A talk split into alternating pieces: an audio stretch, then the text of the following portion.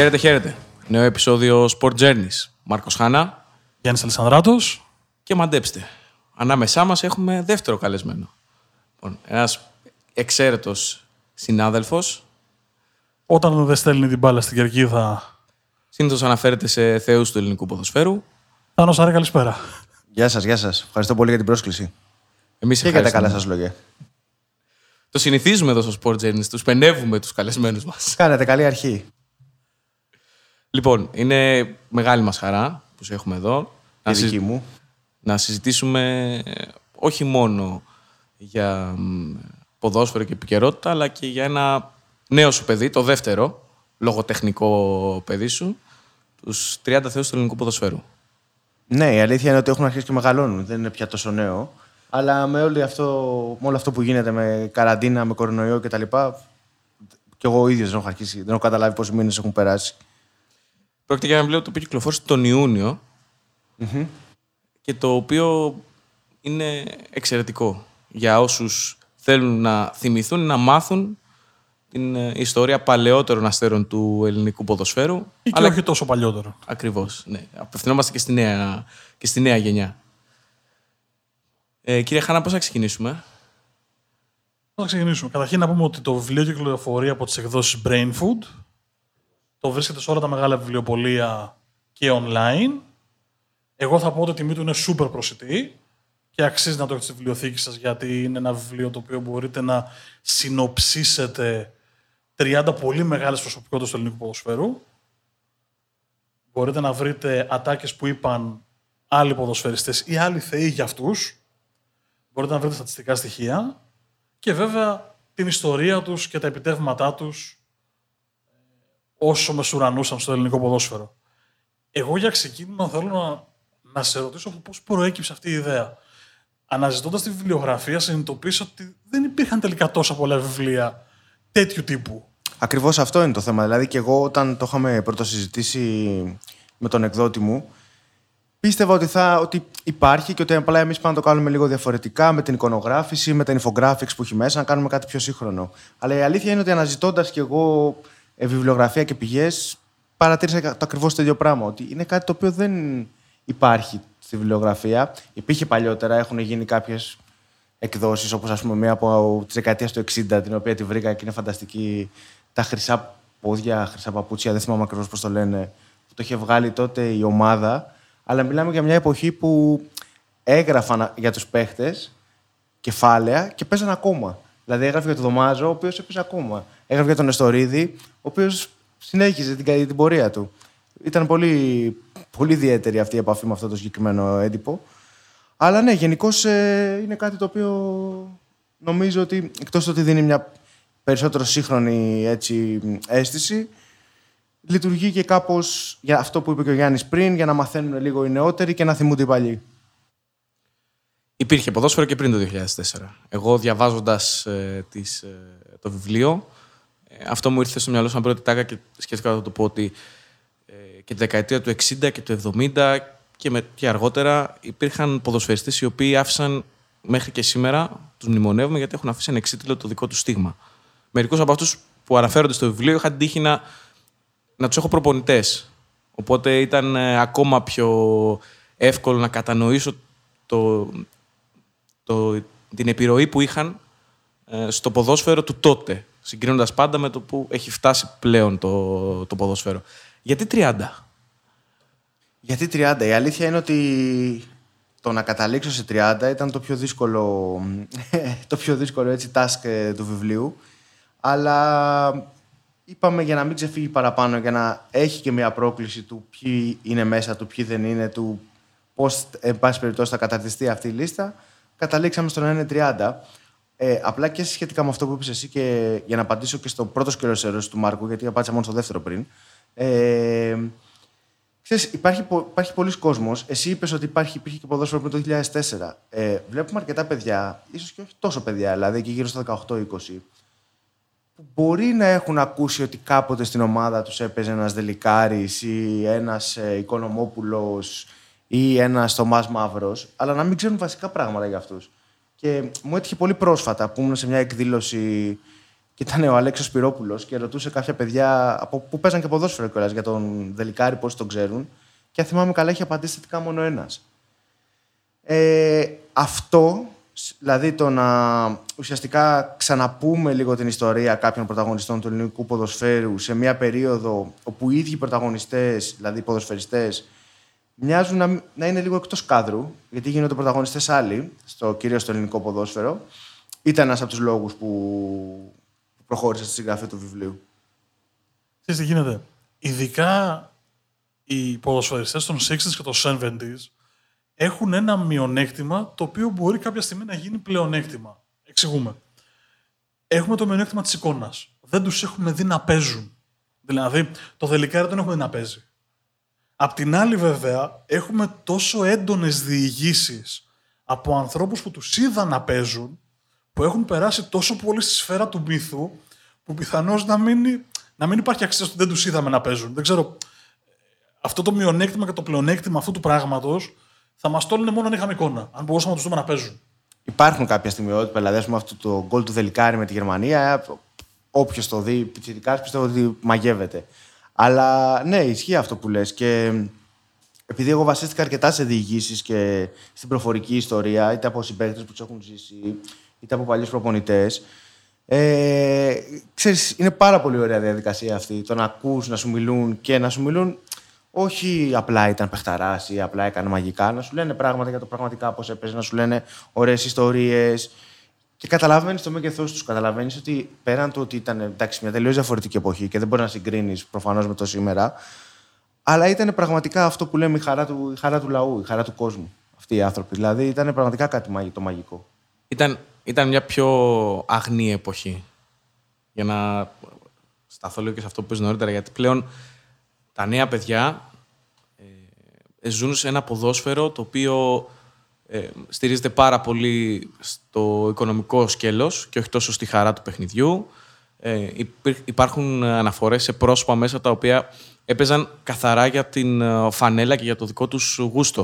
Δεν έπαιζαν ούτε για τα λεφτά, ούτε για τίποτα τέτοιο, ούτε ακόμα, ακόμα και για τους τίτλους. Και πλέον έχει αλλάξει εντελώς η, η εικόνα και η, η ουσία του ποδοσφαίρου. Είναι και αυτό που γράφει ο Μιχάλης ο Τσόχος στην εισαγωγή που μου κάνει την τιμή να μου γράψει μαζί με τον Βασίλη τον Σαμπράκο, ότι η ένδειξη σεβασμού είναι κάτι που χάνεται μέσα στον χρόνο και τη δίνει των social media. Δηλαδή στα δικά του χρόνια, όπως γράφει, το να πεις κακή κουβέντα για το Σαραβάκο, ακόμα και αν ήσουν Ολυμπιακός, ήταν η Ιεροσιλία. Το να απαξιώσει τον Αναστόπουλο, ακόμα και αν ήσουν ΑΕΚ, ήταν εξοργιστικό. Σήμερα, ξέρεις, ε, η χλέβη και η αποδόμηση έχει γίνει λίγο κανόνας. Δηλαδή, ίσως δεν μπορούν και να το σκεφτούν ακριβώς αυτό, ότι ο άλλος μπορεί να παίζει τον αντίπαλο, αλλά τον σεβόσουν. Δεν υπήρχε κάποιος που να είχε, να είχε βρήσει ας πούμε, μαζικά τον Σαραβάκο ή τον Αναστόπουλο όσο ήταν ποδοσφαιριστής. Και νομίζω ότι όλα αυτά τα στοιχεία αποκτούν ιδιαίτερη σημασία για κάποιον ο οποίος δεν τα έχει ζήσει και τα διαβάζει.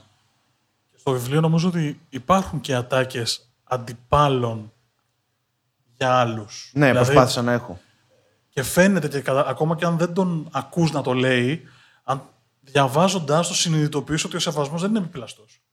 Είναι πραγματικός σεβασμός. Είναι, είναι fair play πραγματικό. Ότι αυτός που είναι απέναντί μου ε, είναι πάρα πολύ καλός και πάντα τον σέβομαι. Και μέσα στο γήπεδο μπορεί να, να πάμε μέχρι τελικής τόσο. Αλλά υπάρχει σεβασμός. Αυτό το καταλαβαίνεις. Δεν ξέρω αν υπάρχει αυτό σήμερα τόσο πολύ. Ήταν και διαφορετικό γενικότερα το πώς ήταν οι σχέσεις μεταξύ των παικτών. Που, OK, ήταν αντίπαλοι, έβραζαν, τα γήπεδα γέμιζαν, ε, για 90 λεπτά πέφταν κορμιά. Αλλά πραγματικά μετά ήταν εντελώς διαφορετικές οι σχέσεις τους, γιατί δεν ήταν και τόσο έντονο το στοιχείο του επαγγελματισμού, δεν ήταν τόσο έντονο ότι από αυτό κρίνονται εκατομμύρια το ένα το άλλο. Δηλαδή, νομίζω ότι ήταν πολύ διαφορετικό το ίδιο το ποδόσφαιρο και γι' αυτό ήταν και διαφορετικές σχέσεις. Κινούμαστε σε πιο αυστηρά επαγγελματικά πλαίσια. Δηλαδή, ακόμα και τα παιδιά τα οποία μπαίνουν σήμερα σε μια ακαδημία ποδοσφαίρου, βλέπεις ότι έχουν μια εντελώς διαφορετική αντιμετώπιση και νοοτροπία στον τρόπο που δουλεύουν. Δηλαδή, έχει χαθεί λίγο η χαρά και η ουσία του ποδοσφαίρου. Που δεν είναι το να πάρεις μια να δουλέψεις όταν πας πέντε χρονών σε μια ακαδημία, ένας γονιός να δουλέψεις για να σε 15 χρόνια να πάρεις μεταγραφή να κάνεις εκατομμύρια. Τότε ήταν ε, η χαρά του παιχνιδιού. Έφευγες από την καθημερινότητα που ήταν πολύ πιο δύσκολη συγκριτικά με το σήμερα και έπαιζες για, ένα, για μια ιδέα. Γιατί οι ομάδες εκπροσωπούν μια ιδέα όχι ένα πρόσωπο ή ένα budget. δεν θα κάνω spoiler, αλλά απαντώ σε αυτό που λες κι όμως μέσα σε αυτούς τους θεούς, πολλοί από αυτούς ήταν πραγματικά πολύ επαγγελματίες, όσο αδόκιμος και όρος. Υπάρχει ποδοσφαιριστής ο οποίος έκανε μπαλέτο. Εγώ δεν το ήξερα και μάλιστα είναι από τα πράγματα που μου έκαναν πολύ μεγάλη εντύπωση στο βιβλίο, γιατί δεν το έχω, δεν το, δεν το έχω ακούσει ποτέ. Υπάρχει ποδοσφαιριστής που έκανε μπαλέτο για να μπορεί να έχει καλύτερος χρονισμό στι κινήσει του. Το 70. Υπήρχαν αρκετοί ποδοσφαιριστές που είχαν τον επαγγελματισμό μέσα στις κινήσεις τους, αλλά ε, και αυτό που λέει ο Γιάννης, ας πούμε, κάποιες περιπτώσεις όπως. Ε, ας πούμε, ο Αντώνης Αντωνιάδης που ήταν στη, και μάζευε καπνά όλη τη μέρα και μετά πήγαινε στο σχολείο και έπαιζε ποδόσφαιρο. Ή όπως ας πούμε. Τέλος πάντων, μην κάνω spoiler όπως είπες και εσύ, Μάρκο. Είχαν πάρα πολύ δύσκολα παιδικά χρόνια. Και το ποδόσφαιρο ήταν πραγματικά ουσιαστικά η μόνη διέξοδός τους. Και μέσα από αυτή όλη τη διαδικασία κατάφεραν ε, έτσι να φτιάξουν το χαρακτήρα και την προσωπικότητα για να σταθούν στη συνέχεια. Αλλά εκτός αυτού, ε, νομίζω ότι ήταν και διαφορετικός ο τρόπος που αντιμετωπίζονταν τότε από τις οικογένειές τους. Δηλαδή, αρκετοί θεωρούσαν γονείς ότι ήταν αλητία το να πάει απ' έξω και ποδόσφαιρο. Δεν είναι όπως τώρα που γράφεις το παιδί στην Ακαδημία και μπορεί να φαντάζεσαι, να ονειρεύεσαι ότι κάποια στιγμή μπορεί να βγάλει χρήματα από αυτό ή να παίξει μεγάλα γήπεδα τότε είχαν και να αντιμετωπίσουν και την εχθρικότητα της οικογένειάς τους. Οπότε ήταν πολύ πιο δύσκολο νομίζω. Ήταν διαφορετικό. Ήταν πολύ πιο στερεοτυπικές οι κοινωνίες του 60, του 70. Ήταν πολύ πιο. Υπήρχαν παροπίδες, δεν ήταν τόσο ελεύθερα τα, τα πράγματα στον τρόπο σκέψης. Ω προς το ποδόσφαιρο, γιατί ναι. άλλα παραμένουν και σήμερα πολύ πάει. Εντάξει, σίγουρα. Είμαστε βαθιά ναι. πουριτανοί σαν λαός. Πρόλαβε.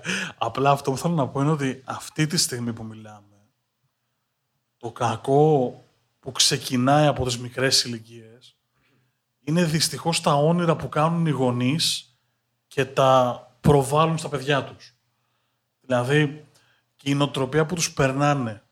Ε, έχει τύχει να βρεθώ σε μικρές ηλικίες και να δω παιδιά ακαδημιών από πολύ πολύ κοντά και καταλάβαινες ότι το παιδί είχε δημιουργήσει ένα υπερεγώ στα 7 του, στα 8 του, στα 9 του.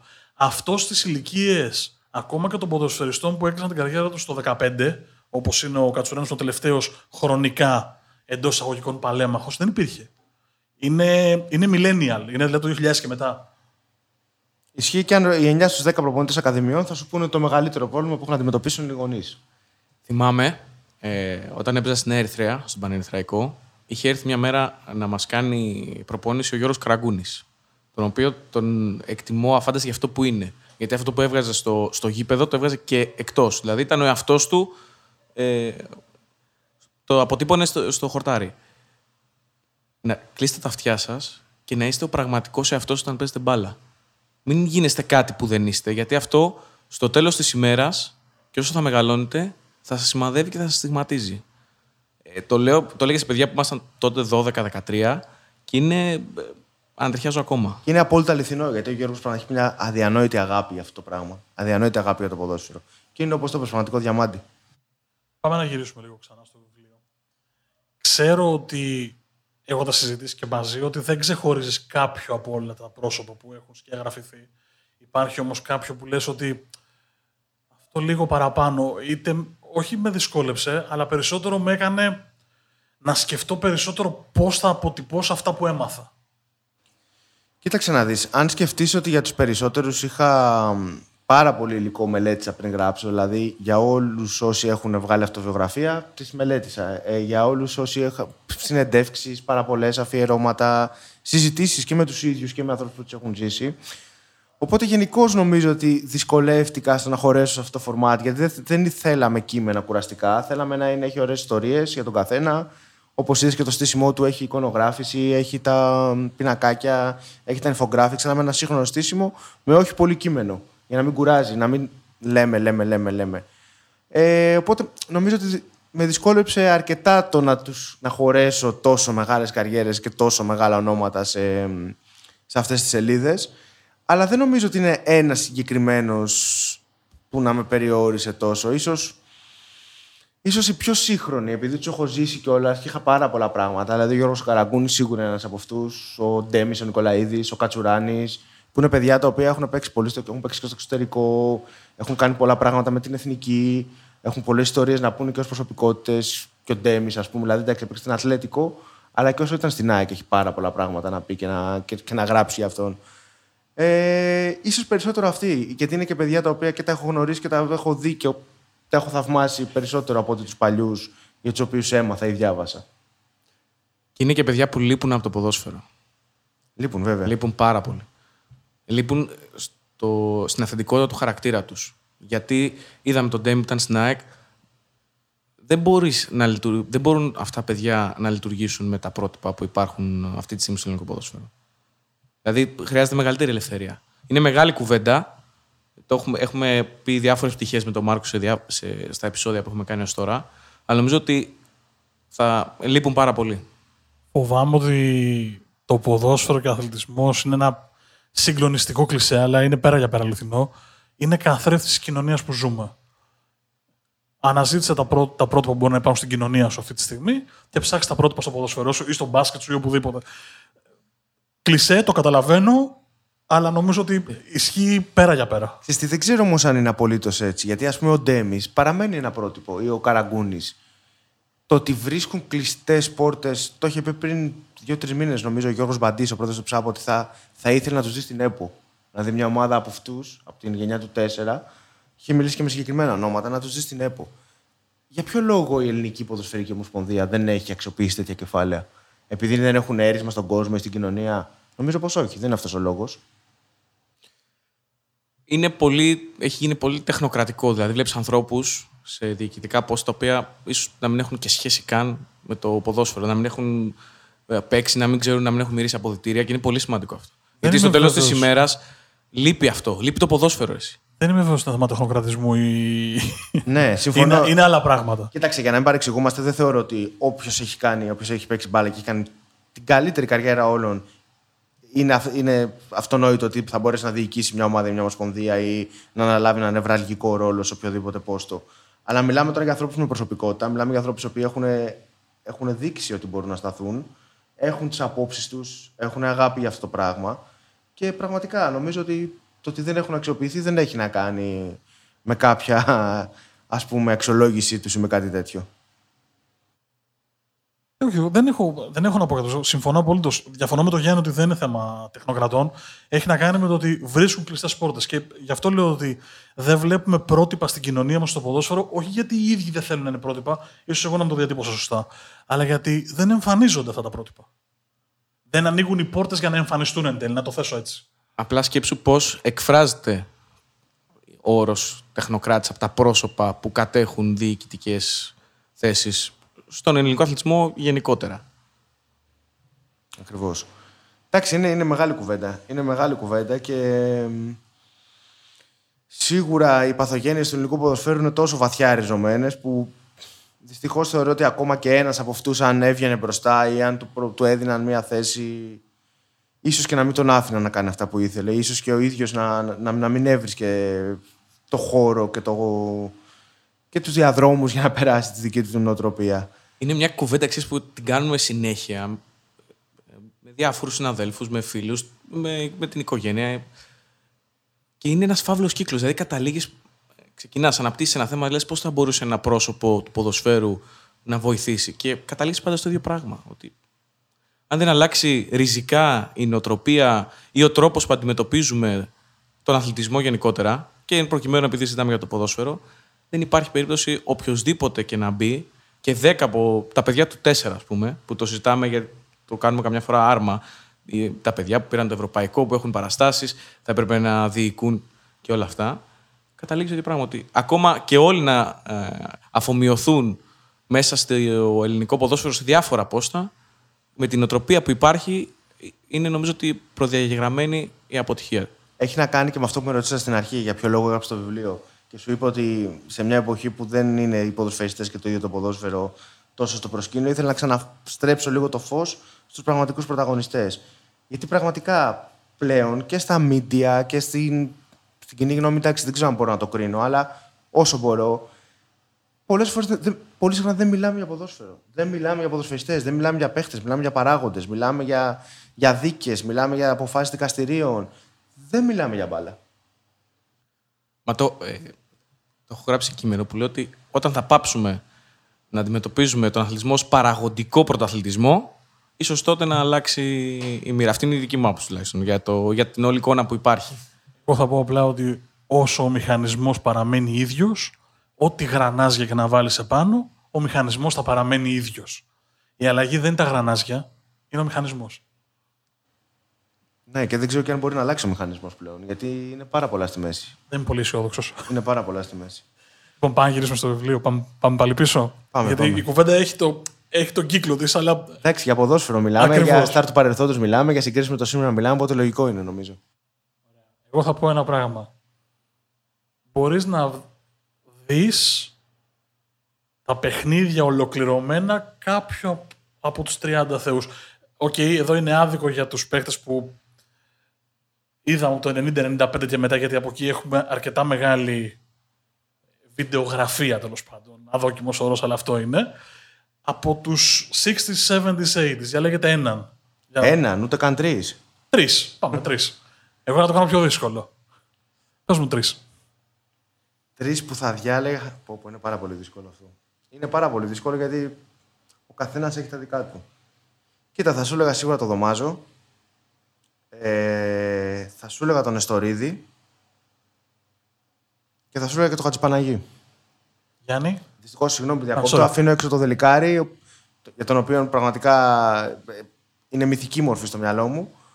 Αλλά με αυτούς τους τρεις μάλλον θα πήγαινα. σω έβγαζε τον Εστορίδη να βάλω το Δελικάρι εκεί. Δηλαδή, βάζω ένα τέταρτο σφίνα. Ε, εντάξει, εγώ λόγω θέσης θα πω τον Σαργκάνη.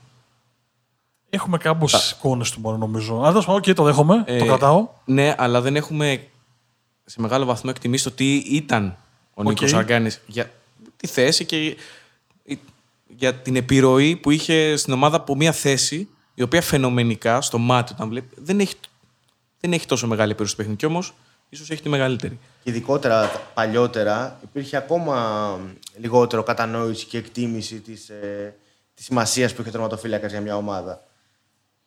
Θα συμφωνήσω με τον Δωμάζο. Είναι ένας άνθρωπος ιδιαίτερος. Ε, τον είχα προπονητή στην, ε, στην Κηφισιά. Έχεις καταλάβει ότι από τους 30 που έχεις γράψει, τους 25 τους είχε προπονητές, έτσι; Περιμένω να ακούσουμε ποιος έχει παίξει συμπαίκτης. με κανένα από αυτούς. Δυστυχώς δεν έφτασα ε, σε αυτό το επίπεδο όσο και αν το ήθελα. Ε, κρατάω αυτούς τους δύο. Δεν θα πω τρίτο. Δεν θέλω να αδικήσω κάποιον. Οκ. Εγώ, αν έπρεπε να διαλέξω έναν, θα έλεγα. Έχω ακούσει τόσα πολλά για τον Χατζηπαναγή που με ιντριγκάρει η σκέψη να δούμε ολόκληρη σεζόν του στο τι έκανε ο Δελικάρης, γιατί πιστεύω ότι είναι ό,τι πιο κοντά σε ήρωα κόμικ ε, έχουμε ακούσει ποτέ. Και ο τρίτος που έχω στο μυαλό μου είναι ή ο Δωμάζος ή ο Νεστορίδης. Αυτοί οι δύο είναι το, και μάλλον ο Δωμάζος. Κυρίως δηλαδή να μπορούσα να δω, ας πούμε, εκείνη την πορεία του Παναθηναϊκού του 71. Να τη δω ολόκληρη όμως. Θα ήθελα και εγώ πολύ να δω το Χατζηπανάγη. Δηλαδή, οι ιστορίες που ακούς είναι, σου δημιουργούν στο μυαλό σου, για όσους δεν έχουν εικόνα, αλλά από παλαιότερους που τον έχουν δει, ε, που τον έχουν ζήσει όλα τα χρόνια της ε, καριέρας του, ε, εγώ ε, τον έχω στο μυαλό μου σαν έναν Μέση, ας πούμε. Μα αυτό ήταν νομίζω. Ή, Και υπάρχουν ή ένα Μαραντόνα, αυτό το επίπεδο. Επειδή είναι λίγο πιο πρόσφατος, υπάρχουν στιγμιότυπα. Έχω και ένα DVD δηλαδή με το Χατζη Παναγί, το οποίο το, το κάθομαι και το βλέπω, ας πούμε. Μα Απλά αυτό- κάθομαι και το χαζεύω. Αυτό είναι το τρόπο. Ο Χατζηπαναγής, επειδή είναι στο ενδιάμεσο, έχουμε κάποιες σκόρπιες εικόνες του, οι οποίες είναι τόσο μυθικές. Δηλαδή τώρα να αλλάζει πλάνο με πλάνο και να βλέπεις απευθείας εκτελέσει κόρνερ. Δηλαδή μία, δύο, Μυθικ- τρεις. μυθικα- Και να λες, δεν μπορεί, δεν μπορεί δηλαδή ο τραυματοφύλακα τι, κα- τι ακριβώς συνέβαινε. Είναι και όλη αυτή η επίδραση. Δηλαδή, εγώ δεν θα ξεχάσω ποτέ, πολύ πριν σκεφτώ να γράψω το βιβλίο να γίνω δημοσιογράφος, αυτό που έλεγε ο πατέρας μου, ότι ερχόταν ο Χατζη Παναγί και γεμίζαν τα γήπεδα στην Αθήνα. Με όποιον και αν έπαιζε. Μπορεί να είσαι ο Παναθηναϊκός και να παίζει στη Φιλαδέλφια. Θα πήγε να δεις το Χατζη Παναγί. Θα πήγε να δεις ποδόσφαιρο. Ε, και το κάνανε πολύ παλιά τότε. Δηλαδή, μπορεί να μην ήταν ε, Ολυμπιακοί, ας πούμε, αλλά πηγαίνουν να δουν Ολυμπιακό, πηγαίνουν να δουν ΑΕΚ, πηγαίνουν να δουν Παναθηναϊκό. Γιατί αγαπούσαν το ποδόσφαιρο. Ε, τα τελευταία χρόνια, αυτό που είπε ο Θάνος τώρα, το, το έχουμε ζήσει δύο φορές. Που έχει έρθει η Μπαρσελόνα στην Αθήνα. Μία με τον Παναθηναϊκό και μία με τον Ολυμπιακό. Που λέμε «Ε, πάμε στο γήπεδο να δούμε το Μέση. Να δω- είναι η μόνη φορά που θυμάμαι τα τελευταία χρόνια που έχουμε ασχοληθεί με το ποδόσφαιρο, με, με τα πρόσωπα του ποδοσφαίρου. Τους, τους πρωταγωνιστές. Αλλά και, Ξέρεις- αλλά και πάλι σε αυτό καταφέρουμε να δημιουργούμε δίπολα. Ο Μέση και ο Ρονάλντο, ποιος είναι ο καλύτερος κτλ. Είναι, είναι η ιδιοφυΐα του 21ου αιώνα η ποδοσφαιρική και είναι ένας καταπληκτικός αθλητής. Πρέπει να τους θαυμάζουμε. Δεν χρειάζεται να τους βάζουμε σαν μέτρο σύγκριση. Είναι διαφορετικά πράγματα. Ας πούμε. Εγώ θέλω μέσα από αυτό το βιβλίο ένας νεότερος, ο οποίος είναι όλη μέρα στο Instagram και βλέπει τι ανέβασε ο Μέση και τι ανέβασε ο Ρονάλντο, να καταλάβει ότι υπήρχαν παλιότερα εδώ σε αυτό το πρωτάθλημα παίχτε, οι οποίοι ήταν οι δικοί μας αντίστοιχοι, ο Χατζηπαναγή, ας πούμε. Δηλαδή τώρα έχουν πει για το Χατζηπαναγή, ο Κούδας νομίζω το έχει πει, ότι αν έπαιζε, ότι θα μπορούσε να, να παίξει σε οποιαδήποτε ομάδα του κόσμου, να παίξεις στην Παρσελόνα, ας πούμε. Και άλλοι παίχτες είχαν προτάσεις. Δηλαδή, ο Μίμης Παπαϊωάννου είχε πρόταση από τη Ρεάλ. Είχε να πάει στη Ρεάλ και δεν τον άφησε και σταμάτησε για κάποιους μήνες στο ποδόσφαιρο και βγήκε και τραγουδούσε. Είναι, είναι, είναι φανταστικές ιστορίες, αλλά είναι και φανταστικοί οι άνθρωποι και οι προσωπικότητες που είχε το ελληνικό ποδόσφαιρο. Και δυστυχώς δεν υπάρχει πλέον ε, ούτε το ενδιαφέρον για τους νεότερους για να μάθουν για αυτούς τους ανθρώπους, ούτε ίσως υπάρχει και αυτή η εγκατάλειψη από τους παλιότερους, ότι έτσι όπως έχει γίνει τώρα πλέον το ποδόσφαιρο, τι να κάτσω να λέω ιστορίες για το ποιος ήταν ο Χατζηπαναγή, ποιος ήταν ο Δελικάρης, ποιος ήταν ο Κούδας. Οπότε είναι ένα κενό εγώ που θα ήθελα να καλύψω με αυτό το βιβλίο. Ξέρεις τι μου λείπει στο σύγχρονο ποδόσφαιρο; Λείπει αυτό. Λείπει ιστορία. Να δούμε έναν παίχτη και να πούμε, κοίταξε, αυτός έχει κουβαλάει μια πολύ ωραία ιστορία. Στο ελληνικό ποδόσφαιρο. Το ελληνικό, ναι, γιατί. Όχι στο ξένο, στο ξένο υπάρχουν πάρα πολλά. Μα του απαξιώνουμε εμείς οι ίδιοι, ρε παιδιά. Δηλαδή, ε, όπου ο Αναστόπουλος πλέον θεωρείται γραφικός. Ο Σαραβάκος έχει αποτραβηχθεί και ήταν ένα. Δηλαδή, ο Σαραβάκος τώρα ήταν ένα πράγμα το οποίο δύσκολα το, βλέ, το, το βρίσκε. Έκανε πράγματα. Και μιλάμε για το 90. Τον είδαμε να παίζει. Ε, ε, τους απαξιώσαμε όλους. Εντάξει, έχουν, φταίνε και αυτοί και οι ίδιοι κάποιες, φα- για κάποια. Έχουν και οι ίδιοι μερίδες Δεν μπορούμε να πούμε ότι δεν έχουν. Για το πώς έχουν καταλήξει κάποιοι ποδοσφαιριστές πιο παλιοί, οι οποίοι μπορεί να ήταν απίστευτοι μέσα στο γήπεδο. Αλλά έχουν και οι ίδιοι την ευθύνη για το πώς. για την πορεία που πήραν μετά. Αλλά ναι, σε γενικές γραμμές συμφωνώ μαζί σου. Ότι και με τον Γιάννη συμφωνώ ότι δεν, δεν υπάρχει αυτό πλέον. Να, να- το μυθιστορηματικό για κάθε ποδοσφαιριστή. Δηλαδή, εγώ θυμάμαι όταν ήμασταν μικροί, ήταν θρύλοι, θρύλοι όλοι αυτοί. Δηλαδή, ψάχναμε εδώ να διαβάσουμε, να δούμε ο ένας για την ομάδα του, για τον παίχτη του άλλου, για τον Ντέμι. Α πούμε, εγώ θυμάμαι τον είχα τον Ντέμι, τον ήθελα στην ομάδα μου πάρα πολύ. Αλλά ναι, δεν υπάρχει νομίζω πλέον αυτό. Είπε κάτι ο Θάνος, νομίζω ότι είναι όλη η ιστορία. Το ψάχναμε. Τώρα όλη η πληροφορία στα χέρια μας. Δηλαδή ανοίγεις, ανοίγεις μια οθόνη και μπορείς να βρεις από πού ήρθε, τι έκανε, πόσα γκολ έχει, τι έχει κάνει, όλα του τα βήματα, ε, προσωπικές ιστορίες, τα πάντα, τα πάντα, τα πάντα. Εμείς τότε μαζεύαμε χαρτάκια. Και μιλάω τώρα για εμάς που είμαστε παρόμοια ηλικία που στα 90s για να μπορέσουμε να βρούμε πληροφορίες αγοράζαμε το άλμπουμ το κλασικό με τα αυτοκόλλητα που είχε, τι είχε, ηλικία, ύψος, ε, θέση, γκολ, τέλος. Χαίρετε. Φωτογραφία. Φωτογραφία και γεια σας. Δεν ξέραμε κάτι άλλο. Και είναι και νομίζω ότι ίσως έχει πλέον περισσότερη σημασία για ένα νεότερο το τι ανέβασε στο Instagram ο, ο παίχτης παρά το τι έκανε το προηγούμενο βράδυ. Εντάξει, είναι, είναι κάπου σημεία των καιρών και όλα αυτά. Και σου ξαναλέω, χωρίς να θέλω να απαξιώσω ούτε το ποδόσφαιρο σήμερα, ούτε την εποχή, εννοείται ότι βλέπουμε και μπάλα και, και όλο αυτό με τεχνολογία. Εμάς τουλάχιστον που α, προσπαθούμε να ασχοληθούμε λίγο παραπάνω, μας έχει βοηθήσει πολύ και τα στατιστικά και η ανάλυση και όλα. Αλλά ναι, νομίζω ότι στις νεότερες ηλικίες δεν διακρίνω αυτό το, το μεράκι, το πάθος να το πω που είχαμε εμείς. Είναι αυτό που είπε ο Μάρκος, ότι έχει, τα έχουν όλα στο πιάτο. Δηλαδή και πλέον η ανάλυση ενός παιχνιδιού ε, είναι υπερανάλυση. Σε βαθμό που μπορεί ο άλλος να μην κάτσει να ασχοληθεί και τόσο πολύ. Τα- Ο, ο νέος που παρακολουθεί ποδόσφαιρο, όπω αντίστοιχα ήμασταν εμείς ε, τις προηγούμενες δεκαετίες. Μα δεν υπήρχε, δεν θυμάστε το, τα ξενύχια που ρί- ρίχναμε για να δούμε στιγμιότυπα, ας πούμε, στο Champions League, καθημερινές μετά με να έχουμε σχολείο. Δεν υπήρχε ότι θα μπούμε σε ένα site να πατήσουμε ένα player να δούμε τα γκολ. Το σκέφτομαι τώρα ότι ήταν και λιγότερες οι ευκαιρίες να τους δούμε. Δηλαδή, το να δεις τη Real. Τη Real την έβλεπες. Αν ήταν στον όμιλο ελληνικής ομάδας, την πετύχαινες live. Ε, αν δεν ήταν σε όμιλο ελληνική έπρεπε να φτάσει στο αξιμέρωτο για να μπορέσει να στη στιγμιότυπά τη. Και δεν υπήρχε το θα δούμε live τη Real. Αυτή τη στιγμή, αν έχεις τις πλατφόρμες συνδρομητικής, μπορείς να δεις 70 φορές τη Real.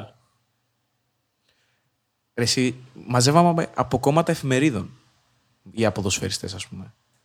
Εγώ δηλαδή το έκανα, μ' άρεσε και για το εξωτερικό και για Και την εγώ το Ελλάδα. έκανα. Δηλαδή και με στατιστικά και παιχνίδια.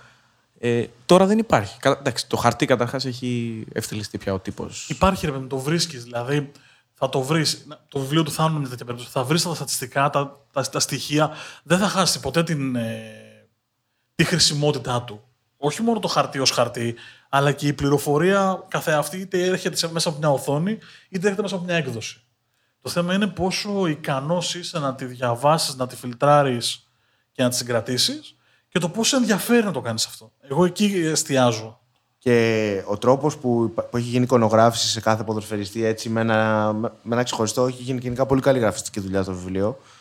Ε, έχει αυτή τη ρετρό την αίσθηση. Δηλαδή, μου το έχουν πει αρκετοί ότι του θυμίζει λίγο τα πανίνη, τα χαρτάκια, το πώς είναι εικονογραφημένος ο κάθε παίκτης. Το βιβλίο έχει επαφή τόσο με κάποιον λίγο μεγαλύτερο, αλλά όσο και με τη νέα γενιά. Είναι τα infographics που είπε ο Θανός νωρίτερα, τα στατιστικά, οι πίνακες που είναι λίγο πιο, πιο κοντά στα, στα δικά μας δεδομένα, αλλά έχει την προσωπογραφία που είναι λίγο πιο θαμπομένη. Ε, οπότε είναι πολύ εύκολο για διαφορετικές γενιές να το διαβάσουν. Και είναι πάρα πολύ ωραίο. Πάρα πολύ. Επειδή οι νεότερες γενιές δεν θέλουν, ε, θέλουν να σπάει λίγο το κείμενο, γι' αυτό και τα, τα γραφήματα που έχουν γίνει από τη Λίλα την Κούπριζα και η εικονογράφηση που έχει γίνει από την Ελένη την Κυριακίδου βοηθάνε πάρα πολύ στο να είναι πιο φιλικό προς τον αναγνώστη, ας πούμε, το, το όλο το αποτέλεσμα. Εγώ από την άλλη που είμαι μεγάλο γκίγκ και μου αρέσει να τα έχω όλα συγκεντρωμένα, όπως το είπα και εκτός αέρα και το ξέρει, εγώ το κράτησα διότι ξέρω τώρα ότι αν χρειαστώ κάτι για τον Αναστόπουλο, θα ανοίξω και θα βρω τίτλους, πορεία, ομάδες, πέντε στατιστικά που μπορεί να χρειαστώ, ή έξι, ή εφτά ή οτιδήποτε χρειάζομαι και θα το βρω εκεί. Συγγνώμη, εγώ με το χαρτιού. Νομίζω ότι και οι τρεις που βρισκόμαστε εδώ μέσα του χαρτιού. Και πάνω σε αυτό θα ήθελα να πω και για μια άλλη έκδοση η οποία έχει, η οποία έχει γίνει, ε, που την έχει κάνει ο Δημήτρης Τσακύρης με τον Πιέρετο Κοσμίδη, τον υπεύθυνο τύπου της Super League στα 60 χρόνια της Αλφα που είναι εξίσου καταπληκτική η δουλειά και συμπυκνωμένη ε, σε έναν τόμο ιστορία του ελληνικού πρωταθλήματος. Είναι εκπληκτική η δουλειά και εγώ την έχω χρησιμοποιήσει στη βιβλιογραφία μου. Δηλαδή, το είχα παραγγείλει με το που έμαθα ότι θα βγει αυτό, το έχω πάρει γιατί είναι και, είναι και τρομερό λεύκομα. Έχει πάρα πολύ εικόνα μέσα, ναι, έχει είναι, πολύ, είναι... πολύ πληροφορία. Πάρα πολύ ωραίο. Υπάρχει κι άλλο ένα παιδί όμως, πρώτερο, το οποίο το, δια... το είχα διαβάσει πριν γνωρίσω το Θάνο και το είχα διαβάσει σε μία μέρα γιατί μου με απορρόφησε τόσο πολύ, μου δημιούργησε τόσες εικόνες και είναι η μπάλα στην κερκίδα. Αυτό, αυτό είναι κάτι που θέλω να μάθω πώς προέκυψε. Γιατί το δεύτερο, λες, έχουμε γράψει το πρώτο, ε, υπάρχει το συγγραφ, η συγγραφική αίσθηση τέλος πάντων. Το δεύτερο βιβλίο είναι κάτι που μπορεί να έρθει. Το πρώτο πώς. Και το δεύτερο είναι και πιο δημοσιογραφικό, είναι πιο κοντά ας πούμε, στην έρευνα, στη μελέτη κτλ. Το πρώτο είναι μυθιστόρημα. Μυθιστόρημα, αληθινό μυθιστόρημα, ε, εγώ το αποκαλούσα από την πρώτη στιγμή, γιατί είναι βασισμένο σε έρευνα και ουσιαστικά είναι η ιστορία μιας ομάδας οπαδών, ε, τους οπαδούς όπως τους έχουμε εμείς στο μυαλό μας, τους καλούς δηλαδή, ε, οι οποίοι καταφέρουν και παίρνουν τον έλεγχο της ομάδας τους. Το πρώτο το βιβλίο ασχολιόμουν πάντα με τις ομάδες, τις, ε, με τις διοικήσεις λαϊκής βάσης, γενικώς με όλα αυτά τα, τις εναλλακτικές μορφές διοίκησης που υπάρχουν αρκετά στο ευρωπαϊκό ποδόσφαιρο, στη Γερμανία, με τα μέλη, με το πώς οι ομάδες ανήκουν στον κόσμο τους, με το πώς ουσιαστικά ο κόσμος, η βάση, ασκεί διοίκηση στους συλλόγους. Ε, είχα κάνει αρκετές κουβέντες, είχα κάνει συνεντεύξεις, είχα κάνει θέματα με τέτοιου είδους ομάδες. Ε, είχα ένα παιδί, τον Λούκα τον Αναστασιάδη, πολύ φίλος και πάρα πολύ καλός σε αυτό το κομμάτι, ο οποίος είναι από τους Supporters Direct, ε, τον οργανισμό ο οποίος προσφέρει τεχνογνωσία σε τέτοιου είδους εγχειρήματα, δηλαδή τους οργανώνει, τους τα στείνει όλα αυτά. Και κουβέντα στην κουβέντα, είπα πώς θα ήταν για μια ελληνική ομάδα μεγάλου βεληνικούς να την ελέγχει ο κόσμος της; Δηλαδή, έγινε λίγο με τον Άρη, με την κοινωνία μελών. Προσπάθησε να το κάνουμε με τον Παναθηναϊκό, με την Παναθηναϊκή Συμμαχία όχι νομίζω με το, σωστό, με το σωστό τρόπο και χωρίς να έχει διάρκεια όλο αυτό. Οπότε οραματίστηκα μια έτσι πρωτοβουλία η οποία θα ξεκινάει από τα κάτω, μια κοινωνική πρωτοβουλία, με την χαμένη αγάπη και το ρομαντισμό για το σύλλογο και την ομάδα όπως ήταν στις εποχές που συζητάμε για τους 30 θέσεις του ελληνικού ποδοσφαίρου και πώς αυτό θα μπορούσε να γίνει πράξη σωστά. Σωστά και ρεαλιστικά. Ε, και μου βγήκε ένα μυθιστόρημα.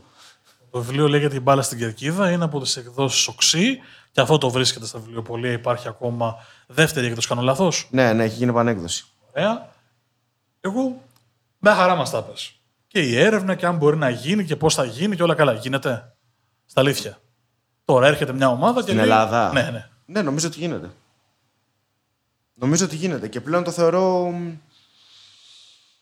όχι ακριβώς μονόδρομο, αλλά θεωρώ ότι κάποια στιγμή θα αποτελέσει την, ε, την οδό για κάποιες ομάδες, γιατί δεν θα υπάρχει άλλη λύση και θα το καταλάβουν στην πράξη ότι γίνεται. Θεωρώ ότι γίνεται γιατί είναι πιο εύκολη πρόσβαση στις, στο σωστό δρόμο, στην τεχνογνωσία, από ότι όταν το δοκίμασαν οι οπαδοί του Άρη, ε, που το τρέξανε για κάποια χρόνια και έγινε πράξη, άσχετα το πώς, πώς τελείωσε. Ε, υπάρχει επαφή, είναι πιο εύκολη επαφή με τις ομάδες του εξωτερικού που το έχουν κάνει. Νομίζω ότι υπάρχει, ότι μπορεί να γίνει. Ναι. Νομίζω ότι μπορεί να γίνει.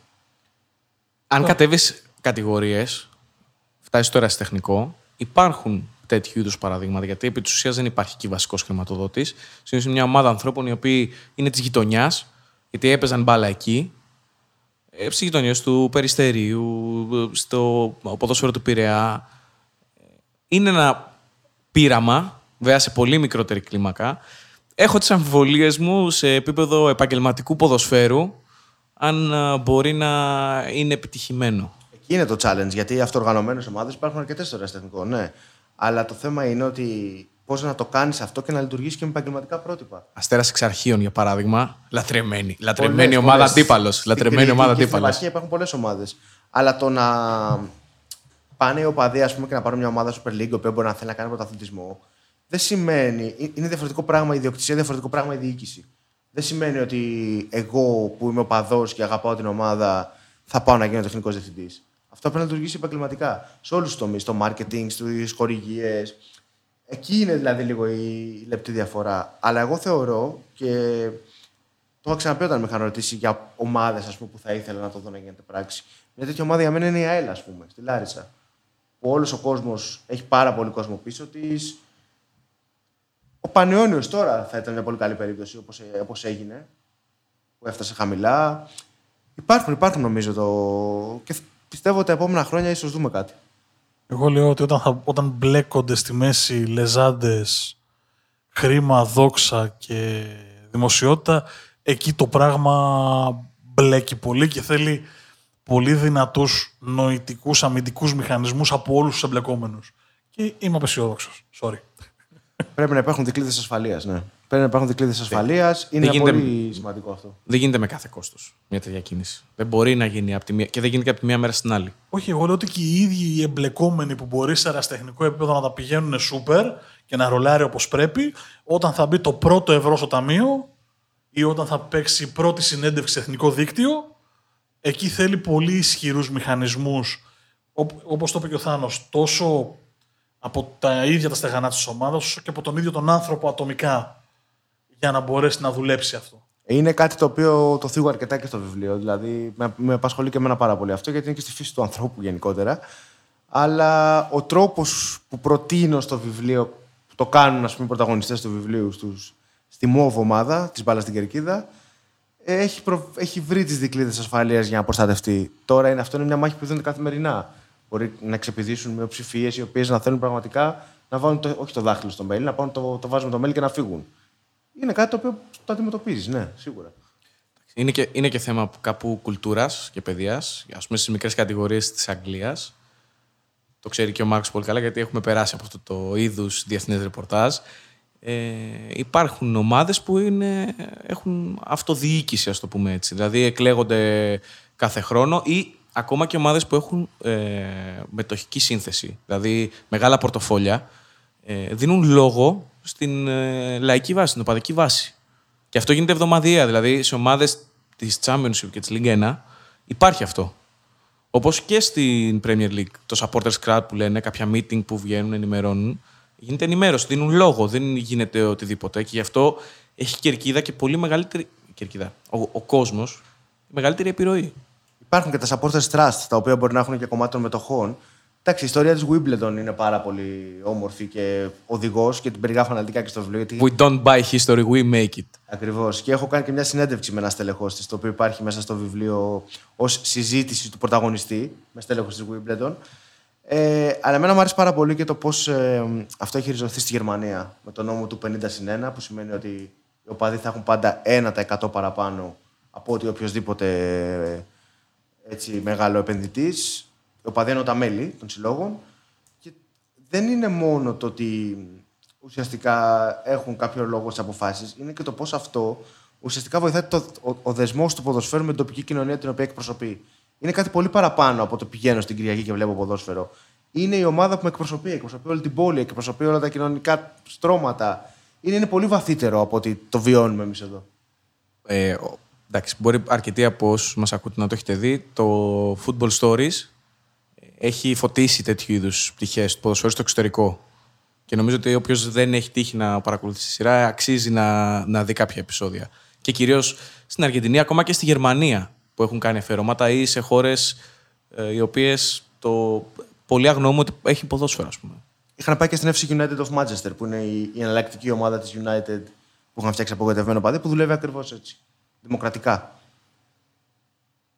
Ναι, τέλος πάντων, εγώ αυτό που λέω είναι ότι για να το γυρίσουμε πάλι στο ότι συζητάμε για τα ελληνικά δεδομένα, όταν αυτός που θα ασκεί διοίκηση σε ελληνική ομάδα στην ατζέντα του θα έχει μόνο το καλό της ομάδας του ή το καλό του ποδοσφαίρου και όχι άλλες δύο ή τρεις ατζέντες πίσω από αυτό, τότε έχουμε ελπίδα. Αυτό είναι το θέμα. Να ασκείται έλεγχος σε αυτόν που ασκεί διοίκηση. Δεν θα συμβεί.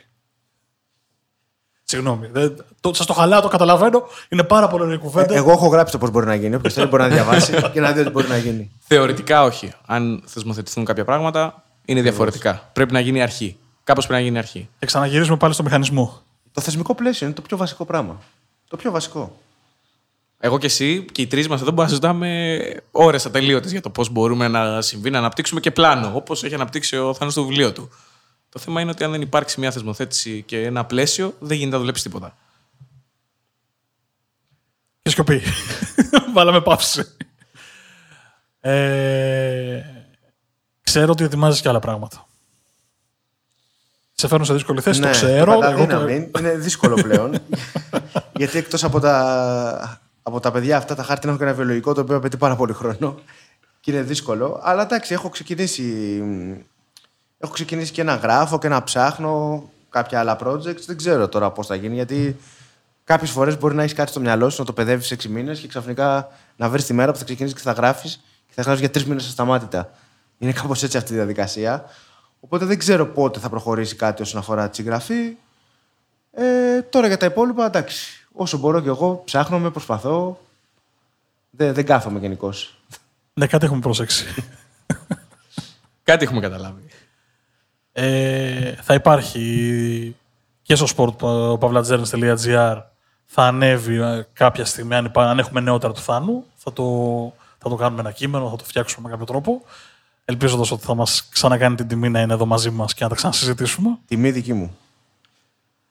Ε, αναμένουμε τα, τα νεότερα.